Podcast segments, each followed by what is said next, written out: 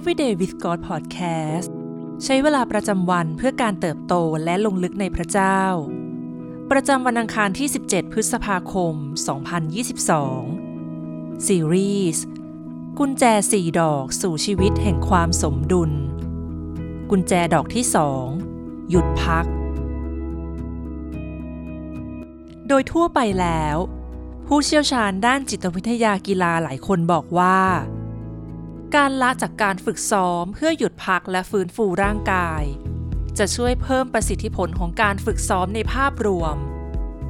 แต่แทนที่จะหาวันลาพักร้อนบ้างนานๆ ครั้ง เราควรมุ่งที่จะแสวงหาความสมดุลในแต่ละวัน วิธีหนึ่งคือการใช้เวลาสักครู่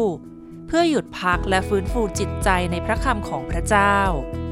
พระเยซูเองก็ทรงทำเช่นนี้อยู่บ่อยครั้ง ในยอห์นบทที่ 5 เราเห็นพระเยซูพักสงบ โดยทรงแยกตัวออกจากฝูงชนเพื่อรับกำลัง ในมาระโกเอง เรายังได้เห็นพระองค์ทรงนอนหลับพักผ่อนที่ท้ายเรือ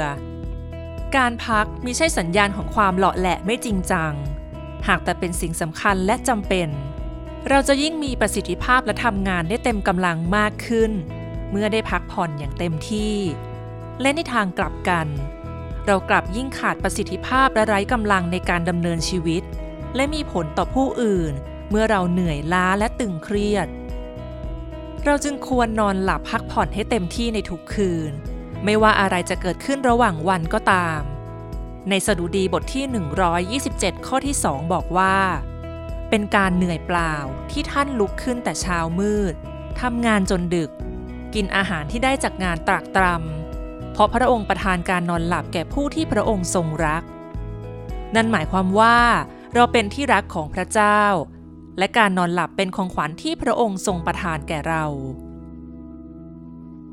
ทีดีเจคส์ผู้รับใช้นักเขียน และผู้กำกับที่มีชื่อเสียงในอเมริกาท่านหนึ่งได้กล่าวว่า ความเหนื่อยล้าเป็นเหมือนมะเร็งเงียบ มันปล้นเอาความสร้างสรรค์ และแอบขโมยพลังงานและการตัดสินใจไปจากผู้คน ผู้คนที่เหน็ดเหนื่อย จะระมัดระวังน้อยลง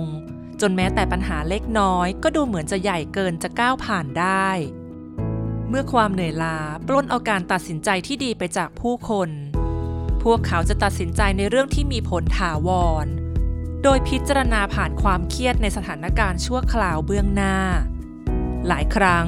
ผู้คนเหล่านี้ก็ทำงานด้วยยากและดูยากที่จะรัก ในปฐมกาลบทที่ 25 ข้อที่ 29ถึง32 วันหนึ่ง ขณะที่ยาโคบต้มอาหารอยู่ เอสาวกลับมาจากท้องทุ่งหิวจัด เอสาวพูดกับยาโคบว่า ขอให้ฉันกินของแดงนั้น ของแดงนั่นน่ะ เพราะฉันหิวจัด เพราะฉะนั้นเขาจึงเรียกชื่อว่าเอโดม ยาโคบว่า ขายสิทธิ์บุตรหัวปีของพี่ให้ฉันวันนี้ก่อนสิ เอสาว่า ดูสิ ฉันกำลังจะตายอยู่แล้ว สิทธิ์บุตรหัวปีจะเป็นประโยชน์อะไรแก่ฉัน เราล้วนต้องตระหนักว่าพลังงานของเรานั้นมีแต่จะร่อยหรอลงเรื่อยๆ เราจำเป็นต้องรักษาและจัดลำดับความสำคัญให้ดี Bill Hybels ศิษยาภิบาลคริสตจักร Willow Creek ที่ชิคาโกสหรัฐอเมริกากล่าวว่า ผู้คนที่ร่างกายอ่อนล้าไม่เพียงแต่จะขาดพลังงาน พวกเขายังมักหงุดหงิดง่าย ชอบวิจารณ์ แก้ตัว และคิดแง่ลบเสมอ เป็นเรื่องยากที่เขาจะรักผู้อื่น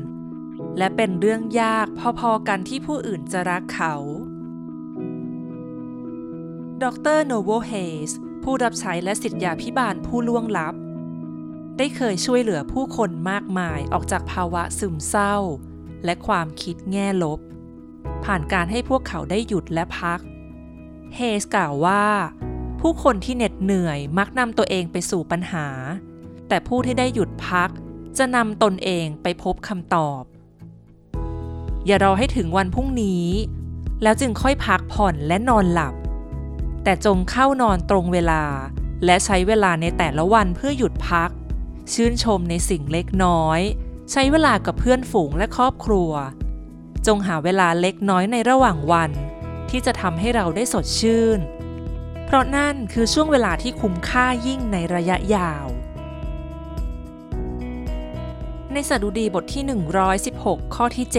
7 จิตใจของข้าเอ๋ยกลับไปสู่ที่พักของเจ้าเถิด เพราะพระยาเวทรงดีต่อเจ้าแล้ว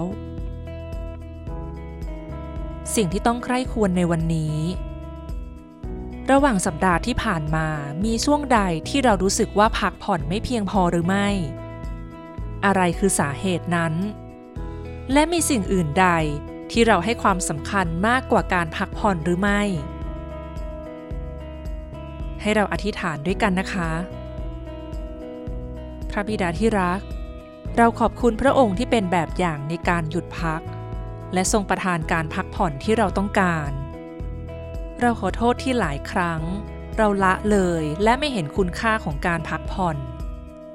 หลายครั้งที่เราปล่อยให้สิ่งอื่นสำคัญมากกว่าการหยุดพัก ขอทรงช่วยเราให้เรียนรู้ที่จะหยุดพัก เรียนรู้ที่จะเลือกวางใจในความรักของพระเจ้า ให้เราได้เลือกที่จะหยุด และใช้เวลาของเราเพื่อฟื้นฟูจิตใจ ร่างกายและจิตวิญญาณในพระองค์ เราอธิษฐานในนามพระเยซู เอเมน